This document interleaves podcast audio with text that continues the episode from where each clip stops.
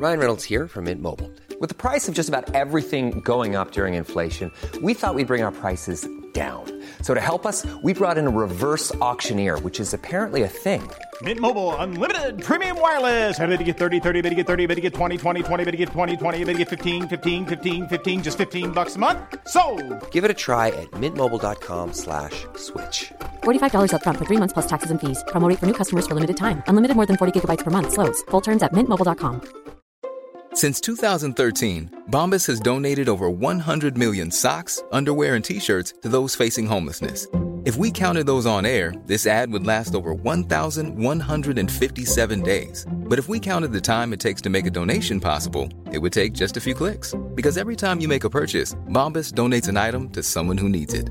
Go to bombas.com slash ACAST and use code ACAST for 20% off your first purchase. That's bombas.com slash ACAST, code ACAST. This message comes from BOF sponsor eBay. You'll know real when you get it. It'll say eBay Authenticity Guarantee. And you'll feel it. Maybe it's a head turning handbag, a watch that says it all, jewelry that makes you feel like the gem, or sneakers and streetwear so fresh every step feels fly. When it comes to style and luxury, eBay gets it. They're making sure the things you love are checked by experts. And not just any experts, specialized experts. Real people who love this stuff with real, hands on authentication experience. So when you see that shiny blue checkmark that says Authenticity Guarantee, shop with confidence. Every inch, stitch, sole, and logo is verified authentic through a detailed inspection. That's how you know that eBay's got your back. Because when you finally step into those sneakers, put on that watch, get your real gold glow up, swing that handbag over your shoulder, or step out in that streetwear, you'll realize that feeling is unlike any other. With eBay Authenticity Guarantee, you can trust that feeling of real is always in reach. Ensure your next purchase is the real deal. Visit eBay.com for terms. Hi, this is Imran Ahmed, founder and CEO of the Business of Fashion. Welcome to the BOF podcast. Christian Louboutin is arguably the world's most famous luxury shoe designer. He recently sold a 24% stake in his namesake label, valuing the company at $2.7 billion. But beyond the brand and his iconic red sole, who is Christian Louboutin the man behind Christian Louboutin the brand? In this intimate conversation with Rozan Ahmed from BOF Voices 2021, Christian reveals himself as a vibrant, multifaceted human being who has taken a childhood obsession and turned it into a lifelong passion. Here's Christian Louboutin on balancing personal identity and public brand. So, $2.7 billion. hey, how do you feel about such an accomplishment? Well, first of all, I have to say um, I'm French, so I can speak English, but Mm. I have very little vocabulary, so I have to apologize for that. Okay. And also, I'm extremely shy, which makes this exercise very difficult. But I'm very happy. The reason is, yeah, it looks like an accomplishment, but it is not an accomplishment. I mean, I started the company 30 years ago with my two best friends, and I never thought of selling a part of the company. I never thought of anything else than designing pretty shoes and please people with that. So I never thought, okay, I'm building a company, and I, I was not even um, necessarily interested into the fashion industry. So I never thought, okay, you know, building this is building a company. I wanted to have a shop Yeah. with nice shoes. That's it. And then it turned into the magical empire that it is today. Yeah. Yeah, but it's thanks to many people. I wouldn't take the credit for that. Yeah. Okay. So prior to your success and Christian Louboutin, the brand that we know now, I'd love to know who you were as a child. And on top of that, for obvious reasons, I'd like to know when and how you found out you were African. So I was born and raised in Paris in a very, what I would say, loving family. So a father and a mother, and three older sisters, slightly witches, but still, still nice. So you're the But, baby. you know, I'm allergic. exactly, I'm allergic to fish. They put a little bit of fish. I'm throwing out that type of thing, and everybody's applauding. And, you know, annoying sisters that I still love, but very annoying sisters. Okay.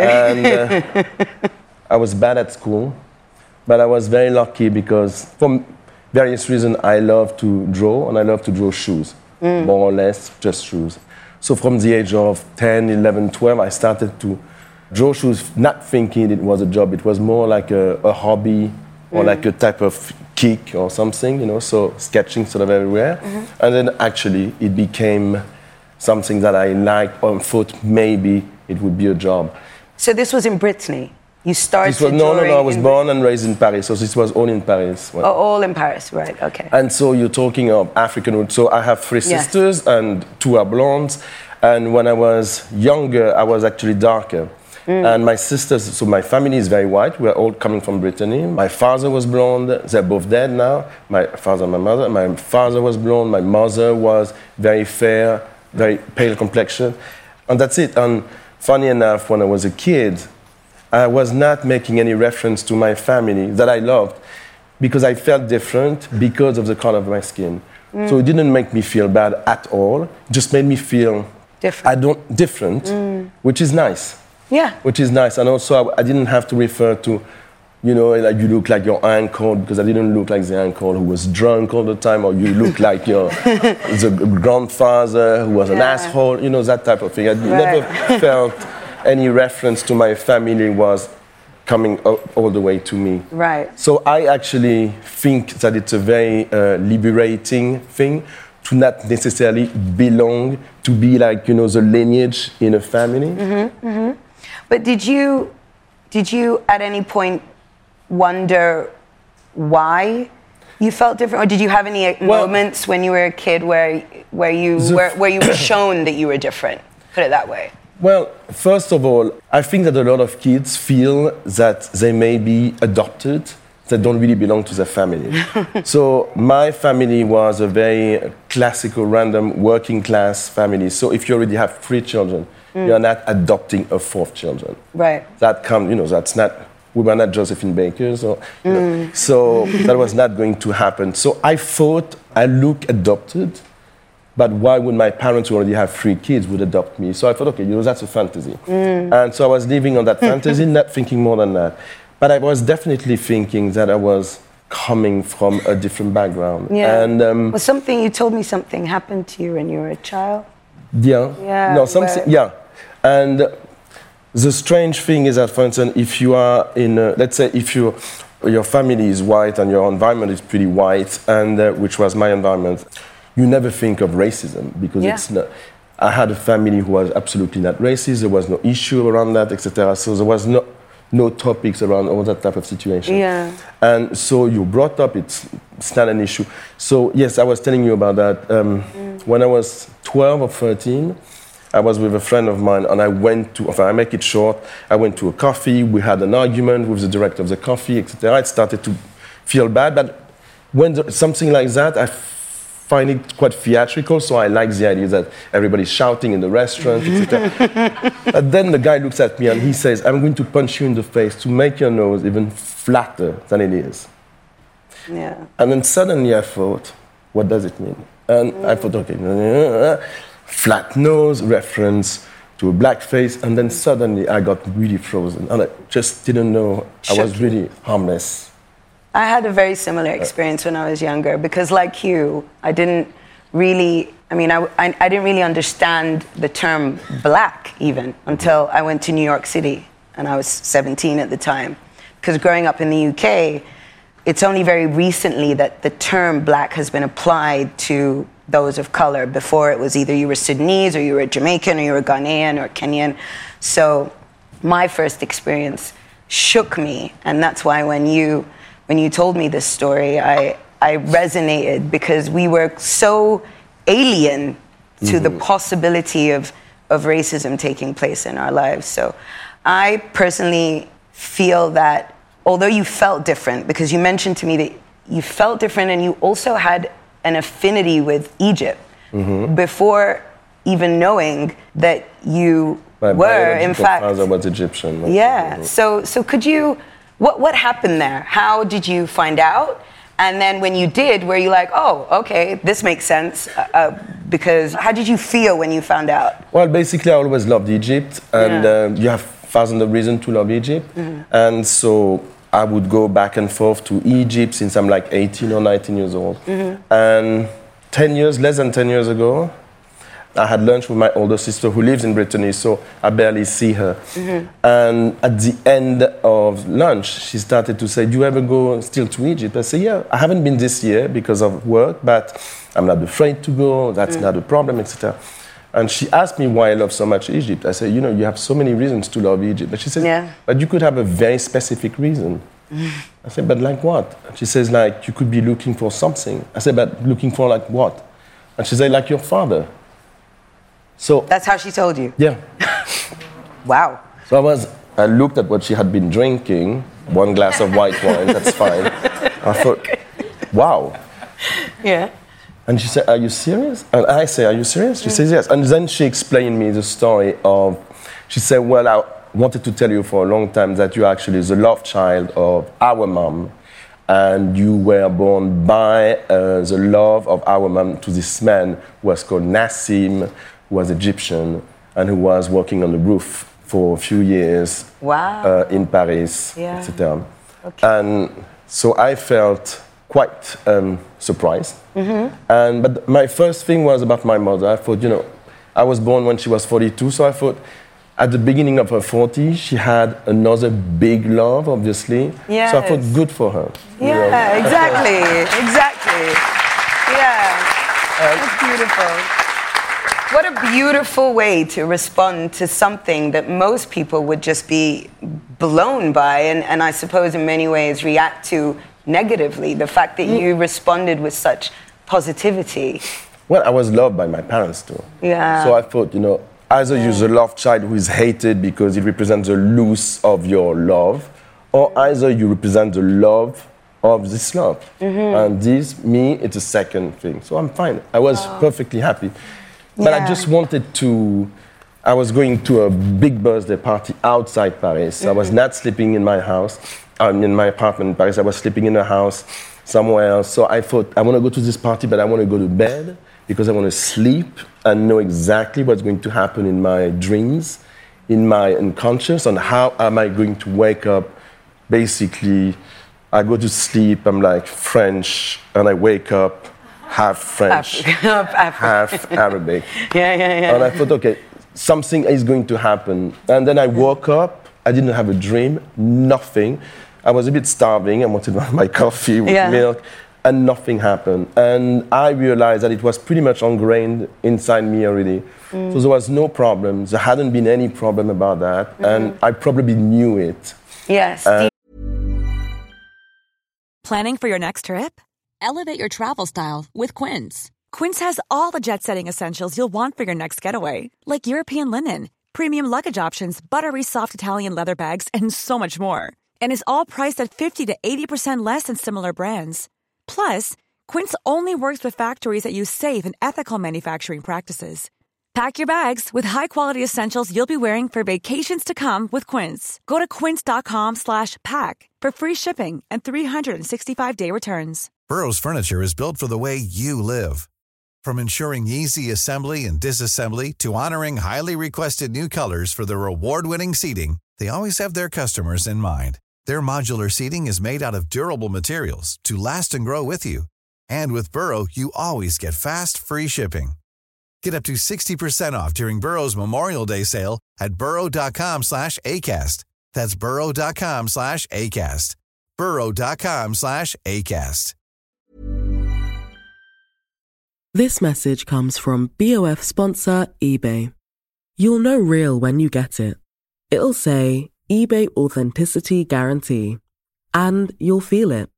Maybe it's a head turning handbag, a watch that says it all, jewelry that makes you feel like the gem, or sneakers and streetwear so fresh every step feels fly. When it comes to style and luxury, eBay gets it. They're making sure the things you love are checked by experts. And not just any experts, specialized experts. Real people who love this stuff. with real, hands on authentication experience. So when you see that shiny blue checkmark that says Authenticity Guarantee, shop with confidence. Every inch, stitch, sole, and logo is verified authentic through a detailed inspection. That's how you know that eBay's got your back. Because when you finally step into those sneakers, put on that watch, get your real gold glow up, swing that handbag over your shoulder, or step out in that streetwear, you'll realize that feeling is unlike any other. With eBay Authenticity Guarantee, you can trust that feeling of real is always in reach. Ensure your next purchase is the real deal. Visit eBay.com for terms. Have you ever owned something that inspired you to up your game? For me, I got a chef grade range recently, and now I'm cooking new things every single night. Seriously, no cuisine is off limits. The point is, when we own exceptional things, they inspire us to do exceptional things. The all new Lexus GX has an exceptional capability that will have you seeing possibilities you never knew existed. Its advanced technology and luxurious interior mean that wherever you go, you'll never go without. I can picture myself with a car full of groceries, cruising down the highway, soaking up the sun with the available dynamic sky panorama glass roof.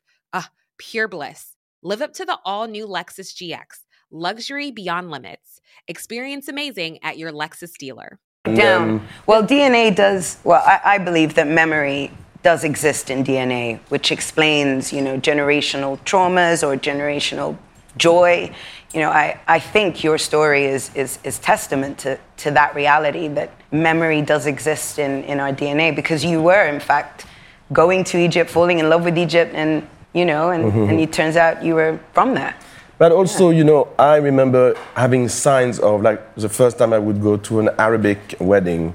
All right. They made me dance, and I was dancing. I knew exactly how to place my ass and shake it. I, and I thought, wow, you know, something is there that I've never experienced, but I, Connected. you knew I what to do. it. Exactly. you knew how to shimmy. exactly. so I thought, well, something is already there. So I definitely knew that it was there. I just didn't know that it was big time there. Mhm. Mhm. Okay, so even in this age of uh, booming creative shifts and entrepreneurship and self discovery and new expression and uh, a real kind of poise in one's identity, and also, as, as Imran mentioned earlier, and a lot of us have been talking about, the great resignation and kind of coming out of a reality that no longer satisfies our souls, there's still a difficulty in merging passion or turning passion into profit. It's not easy, despite this new surge and new realization in, in moving towards that. So, my question to you is at this stage of your career, and we all know that on the professional side, you are a whopping success. How do you balance that professional success with, say, your personal purpose or your passion, your joy? Because from what I see, I, I see that you love what you do. You still love what you do. So, how, how do you sustain that? Well, it's not very difficult for me because I think that passion comes first. And uh, if passion comes first, you will never waste your time because you will always be happy of what you've been doing, what you are doing. And if success is happening, it's a cherry on the cake, it's a plus, but it's not the thing. Yeah. The thing is your drive, is your passion for what you do, your love of your creativity. And if this comes first, that's never a problem. I give you an example. When I started beauty, the product, the nail polish, Mm. was I designed it as an object because beauty literally means beautiful. So I thought Mm. if it's just to put it in a package with my name, there is no beauty in there Of course. beauty needs to be beautiful. On that, I'm very square. So I designed that thing, which ended up being expensive, and the company say it's too expensive. It's like twice the price of the most expensive nail polish. I say, you know what? But I still like it, and I'm not um, neither tenacious or stubborn. But I say that needs to be beautiful. If it works, great. If it doesn't work, I will have not wasted any time because I will be happy of what I did. Mhm. But if I do something that I don't like, even if it's successful, what do you gain from that? Yeah. And I always favor uh, versus what you say, uh, like success or whatever, Yes. financial things. I always, um, I think that also it's pretty transparent. When you love what you do, you actually translate it Yes. and people see through that. If you do something, so basically the opposite, you do something you don't like and it's not successful, you totally wasted your time. Mm-hmm. So don't waste your time in doing things you don't like because out of there, there won't be any pleasure. Exactly. Well, you lose both ways. Exactly. yeah. So I saw a documentary about you once where you said you didn't think you were a good leader. How is that possible? Explain to us how you thought that you didn't think ah. you were a good leader. Because I am a bad leader in the sense I'm not a leader. Mm. Um, but I have maybe this classical thing: a leader stands up and speaks in front of a lot of people, etc., which I cannot do, which I never did, which I never do in my team with my team. But um, I don't like to give lessons. I don't like people to give me lessons, so I don't like to give lessons. So all this is not making me a good leader. But I'm not a good leader because also I have a great team. And when you have a great team, you don't need to be a good leader. When you're actually working with people and you respect them and you have everyone doing their thing their best because they like what they do, then you end up having a great team. So you don't need to be a good leader. Mm-hmm. Well, I think definitions of leadership is, is so different now. And we mm-hmm. were hearing earlier, and I, I told you earlier that there's a whole kind of shift of thinking now when it comes to leadership, consideration and well being and intuition and purpose and all these things. And I feel that there's a new frontier when it comes to leadership coming into play. And I feel that you have kind of always been that way. You've always been driven by passion, by mm-hmm. by feeling, by intuition, by art, by beauty. So I think you are a good leader, personally. um, so I have a I have a loaded, pretty loaded question coming up now, and this goes back to to the idea of mixture, cultural mixture, identity mixture. You once said that everything is the fruit of cultural mixture. This is one of you. So I like to believe that those of us who are cultural mixtures, and you and I have a similar kind of makeup and DNA. We are, we've been born and raised in Europe. We're both African, and we, we're both glazed with Arabia. Me being from Sudan, yourself from mm-hmm. Egypt, so we're neighbors in that sense. And both our nations were Arabized a very long time ago. So, so we kind of essentially represent three different continents.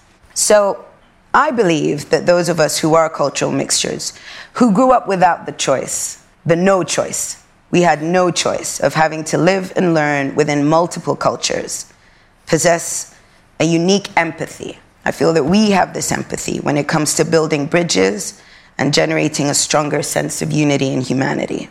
While others talk about globalization, I believe that some of us are globalization and therefore have a wider scope of appreciation in human understanding. So, my question is do you think that your own multi ID, and we can just create a name for us, the multis of the world, do you think that your own European, Arabian, and African fusings has had a similar impact in your own worldview? In other words, are those of us who are biologically and culturally multi more capable of unifying humanity?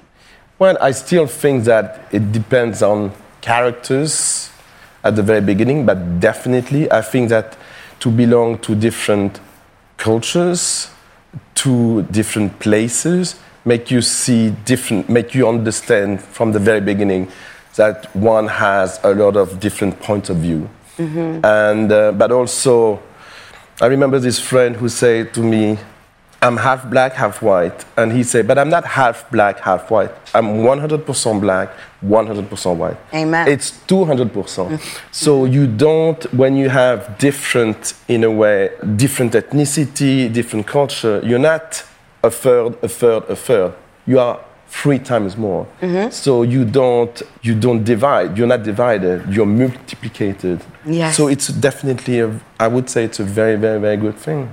You told me earlier when I told you about my own upbringing how I how I felt I was growing up with a crisis of identity. And then later in my life, I realized that this crisis of multi identity was, was actually an opportunity, which is mm-hmm. why I ended up you know, putting a series of stories around what it means to be multi-identity. You said, you said to me, it isn't really choice, it's chance. Mm-hmm. And I really appreciated that. Mm-hmm. You said that it's more, it's the chance because you've been so exposed. And, and I suppose this is why my, my work has also become so intersectional, and the same with you the whimsicality and the dreaming and the traveling and whether, whether we're migrating, whether we're refugees, or whether we're traveling, we are, we are individuals that have seen more.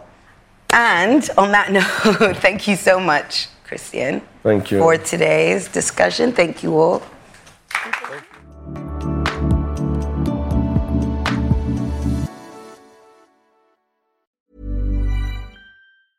Planning for your next trip?